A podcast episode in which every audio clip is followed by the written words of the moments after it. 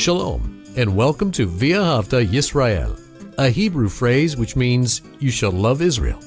We hope you'll stay with us for the next 30 minutes as our teacher, Dr. Baruch, shares his expository teaching from the Bible. Dr. Baruch is the senior lecturer at the Zera Avraham Institute based in Israel. Although all courses are taught in Hebrew at the Institute, Dr. Baruch is pleased to share this weekly address in English. To find out more about our work in Israel, please visit us on the web at loveisrael.org. That's one word, loveisrael.org. Now, here's Baruch with today's lesson. Our God is a God of promise. And one of the things that he promises is to judge this world. Now, most people hear that, and they assume that this is a bad thing, but everything that God does is good. And also what God does, he does so to bless his people. So you might be saying, how is God's judgment of this world a good thing for me? Well, if you belong to him through that new covenant, through the gospel, that God's judgment is going to have a wonderful outcome in his creation, because the outcome of God's judgment is the establishment of the kingdom, and that kingdom has wonderful promises, the various things that you and I long for, to know that peace and the goodness and the glory of God, to be in his presence and to have all things that we need provided to us through the blessings of God. The kingdom of God is wonderful, but it will not come, you will not experience it in its fullness until God's judgment takes place. And God promises to judge this world. Well, take out your Bible and look with me to 2 Peter and chapter 3. 2 Peter and chapter 3. We began this chapter last week, and we're now ready for verse 9. So look there with me. 2 Peter chapter 3 and verse 9. Now, most of the translations do not render this verse literally.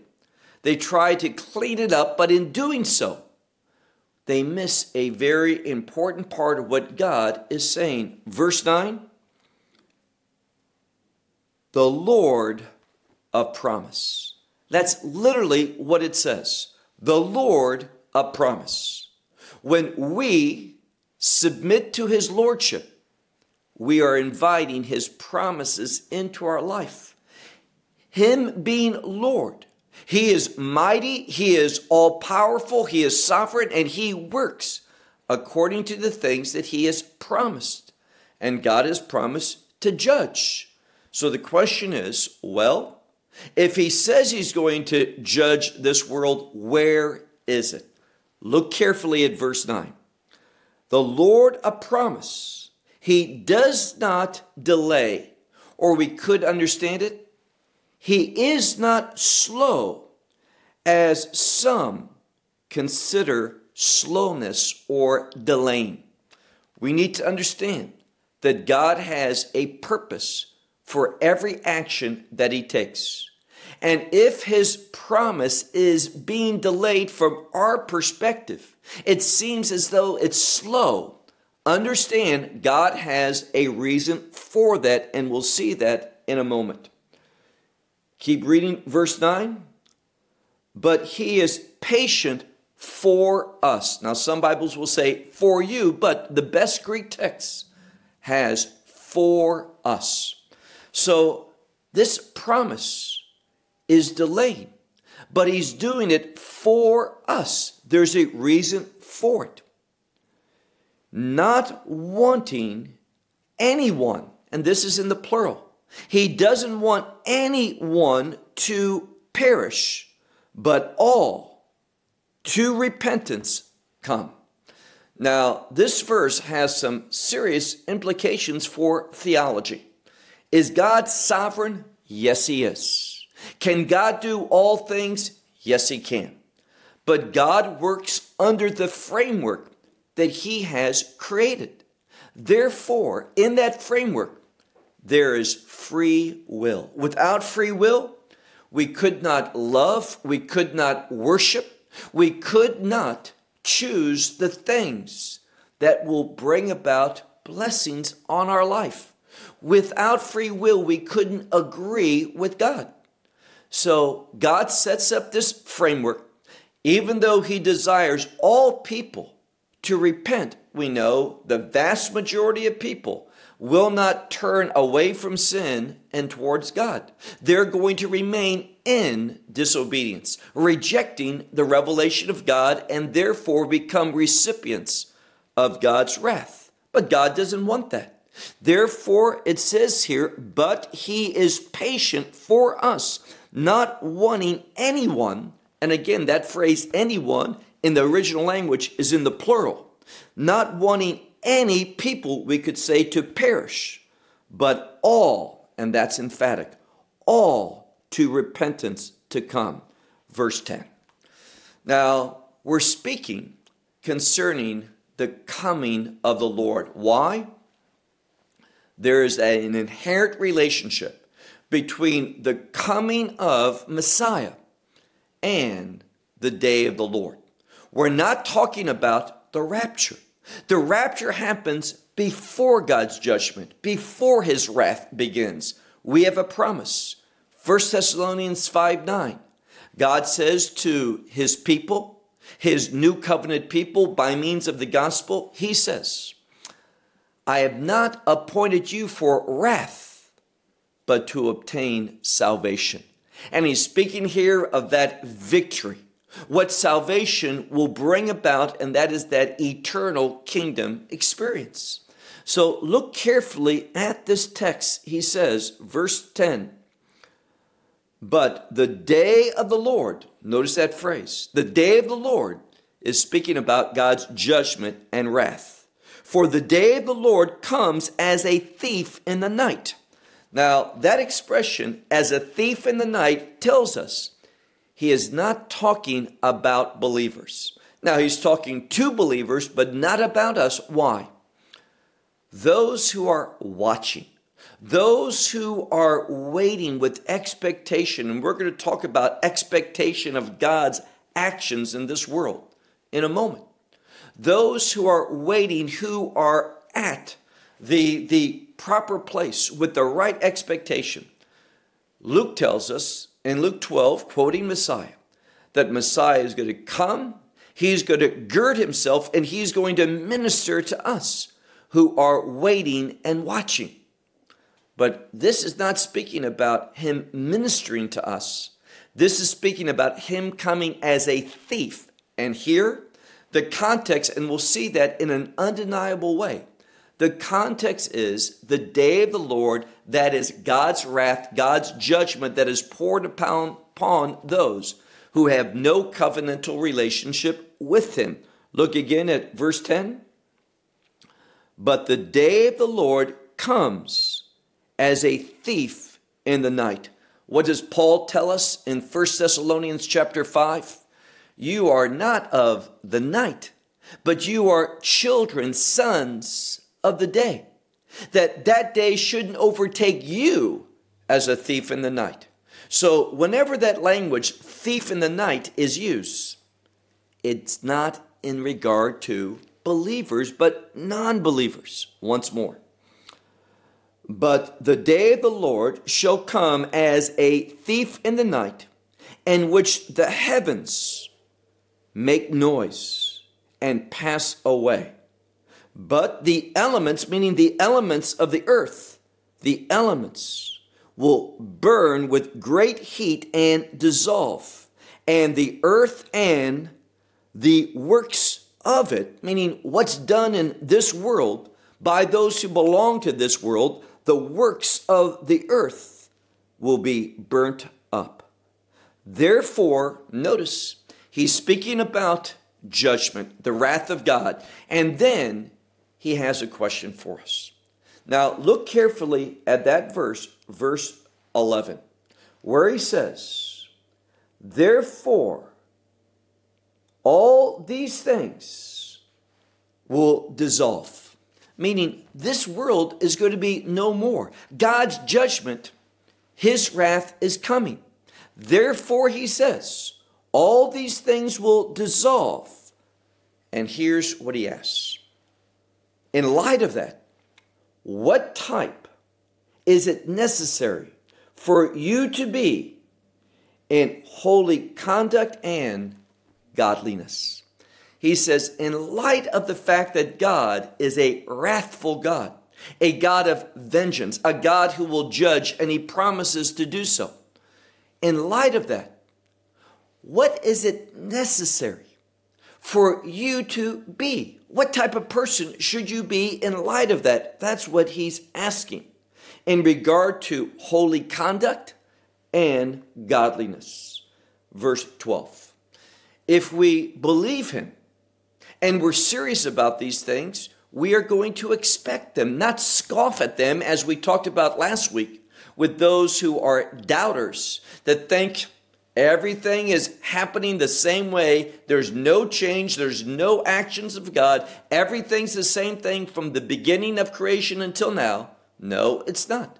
God has moved. God has revealed that he is a vengeful God. In the flood, we saw that last week. He says in verse 12, expecting and this word, some will say hastening. Well, it's a word of urgency, but it also can be a word of diligence. Now, notice what he says. Expecting and, some will say hastening, but it's better understood being diligent concerning the coming of the day of God. And this day of God that we're speaking about, this day that's coming, is not the rapture. That's not the context. The context here, as we've seen last week and this week, it continues, is the day of the Lord, referring to God's judgment and wrath. And how do we know that? We'll just keep reading. We saw this earlier. We'll see it again. Through which the heavens will burn and dissolve. And the elements, again, the elements of the world, they are going to burn with heat and melt. So when we're talking about heat and fire and things dissolving, melting away, this has nothing to do with the rapture. The rapture happens before these things, where we believers, those who've accepted Messiah Yeshua, Jesus Christ and his gospel, we will be removed from this world, taken to heaven in a moment, in a twinkling of an eye. And we're going to be changed, transformed, and receive that new body, that kingdom body. So that happens before the wrath of God. And now we're speaking about what happens after the rapture. Then the judgment, the wrath of God begins. And we see that wrath is being spoken of as fire, as heat, where the elements, the things of this world are going to be dissolved. That's why he says, look again, middle of verse 12, through which the heavens will burn and dissolve. And the elements, meaning the elements of this world, they are going to burn with heat and melt away. Verse 13. Now, remember what I said to you earlier. It is good for God's judgment to come. He chooses the right timing. God never makes a mistake. He is perfect in all of his decisions, all of his actions. And when the right time comes, when that fullness of the Gentiles are complete, and God has redeemed that remnant of Israel, meaning when all of Israel, both the Gentile component and the Jewish component, meaning the people of God, the kingdom people of God, are complete, then the kingdom's going to be established. And notice, God's going to bring forth his wrath. This world is going to melt, dissolve. And what happens? Look at verse 13. After God's wrath, after Messiah's second coming, very important that you hear that, his second coming, it says, but a new heavens and a new earth. Now, that expression, new heavens and a new earth, is a kingdom description. This is what he's speaking about. there's going to be a new heaven and a new earth according to, here it is, the promise, his promise. And what should we be doing? We should be expecting these things. So let me ask you a question. Are you expecting this? Don't believe the lies of some, that things are going to get better, that the church is going to convert the world and change the world and prepare everything so. Things are so marvelous and wonderful. There's no reason for God's judgment to come. People are teaching that, but their teaching is not based upon the scripture. It's not based upon the prophetic testimony of either the Old or the New Testament. What are we reading? Who's speaking? Peter is speaking. And what is he speaking about? The day of the Lord. When this earth is going to pass away, when it's going to be dissolved by intense heat, God's judgment, his wrath. And then after that, and this is what we're talking about now, because of God's judgment, there's going to be a new heaven and a new earth according to his promise. And what should we do?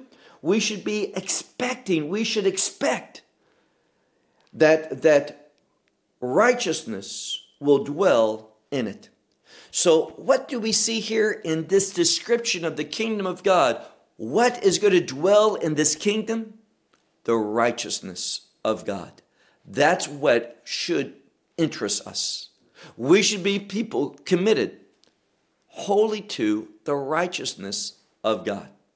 And it's only through his words, let's be more precise, it is only through his commandments that we can understand and see and learn the definition of righteousness. Know what is right and know what is wrong. Do not lean on your own understanding, your own perspective.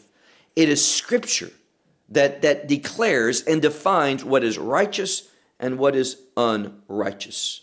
So we should expect this kingdom in which righteousness dwells. Verse 14. Therefore, beloved, these things be expecting. And not just be expecting, but notice it says, you be diligent.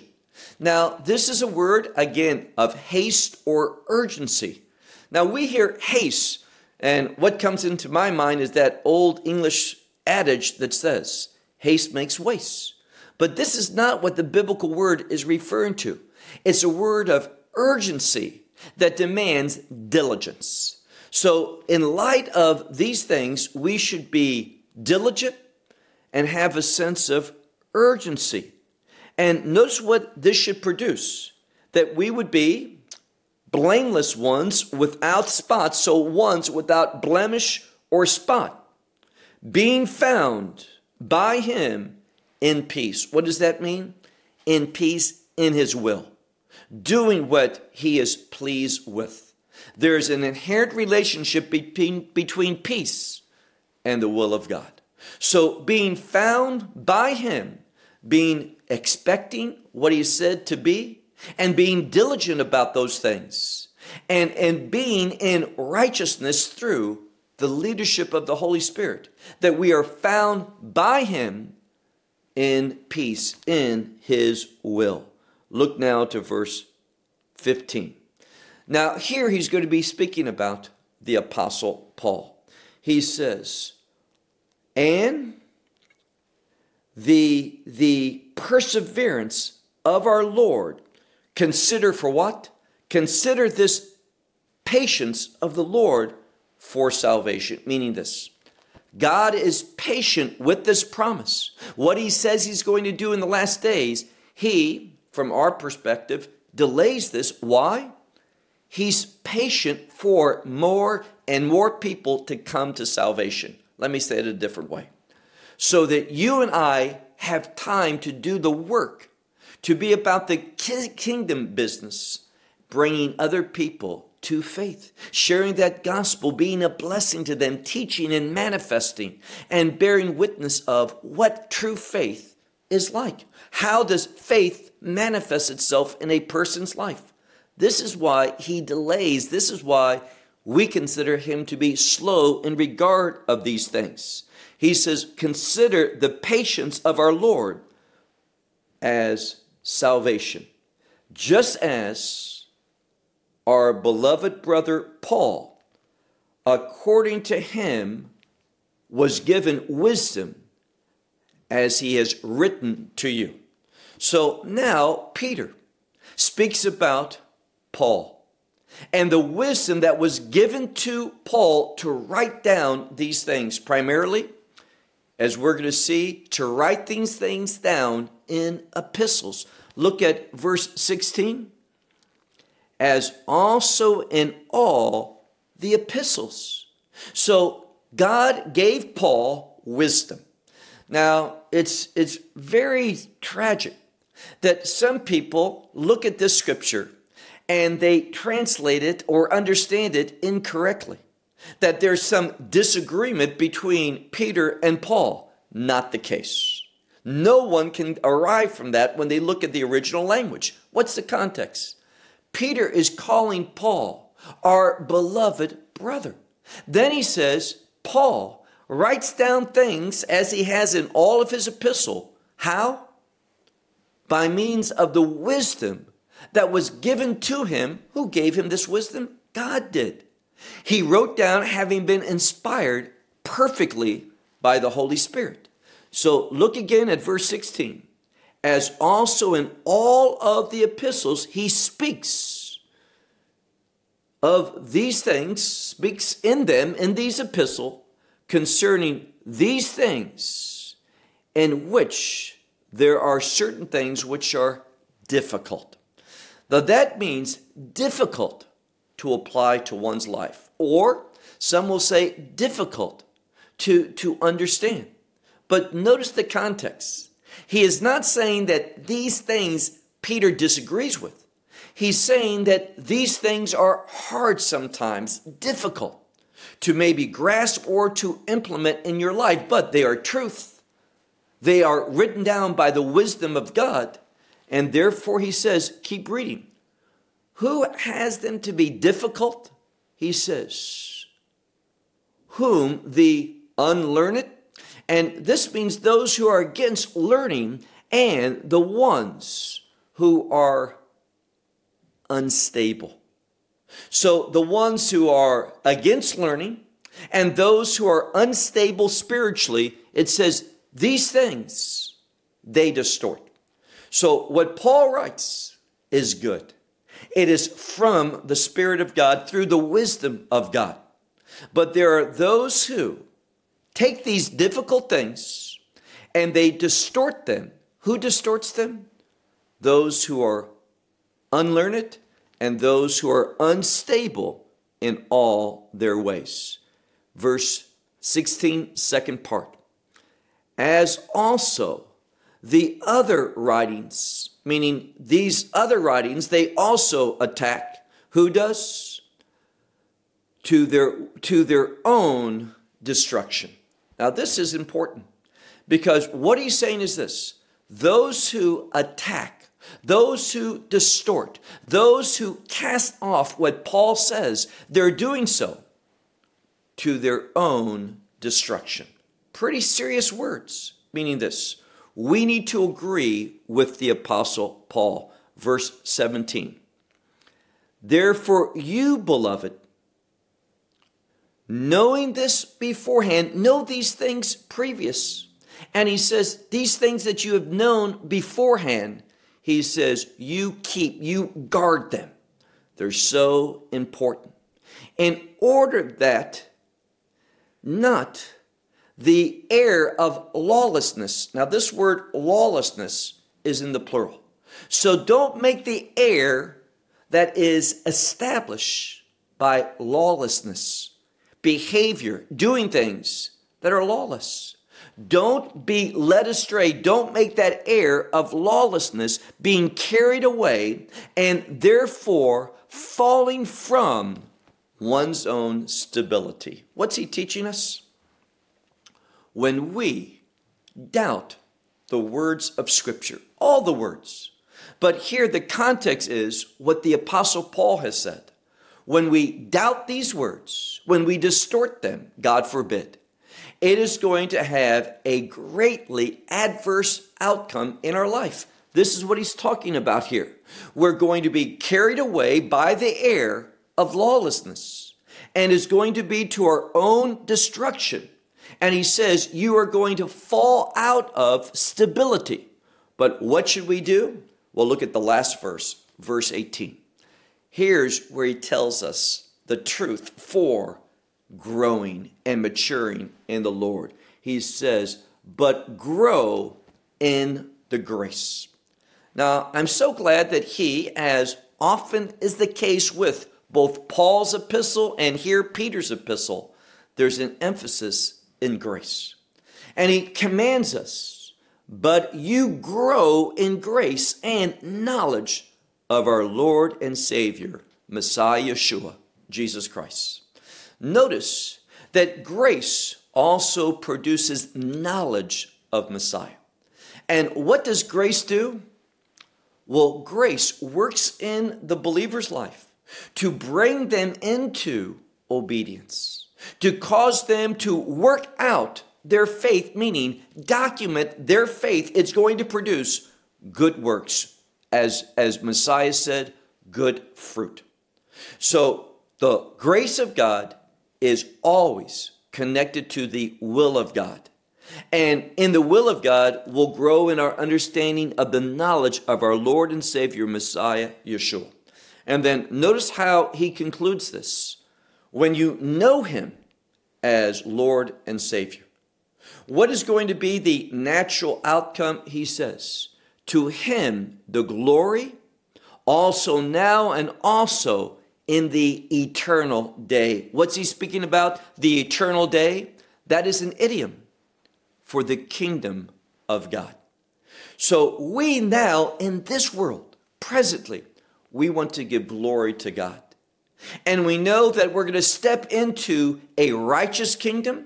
What did we learn? Where righteousness dwells, and because righteousness is there, the glory of God is going to be visible always in the kingdom of God. So he says, to him the glory also now also in the eternal day. Amen. We need to believe these things. That's what amen means. Believe these things, take them to heart, implement them in your life, knowing what Peter wrote is all truth. And there's unity between Peter's words and what Paul writes also in the last days, and how a true believer is supposed to conduct their life, emphasizing what the Word of God teaches and admonishes us to embrace. Well, we hope you will benefit from today's message and share it with others. Please plan to join us each week at this time and on this channel for our broadcast of loveisrael.org. Again, to find out more about us, please visit our website, loveisrael.org. There you will find articles and numerous other lectures by Baruch. These teachings are in video form. You may download them or watch them in streaming video. Until next week, may the Lord bless you in our Messiah Yeshua, that is Jesus, as you walk with him. Shalom from Israel.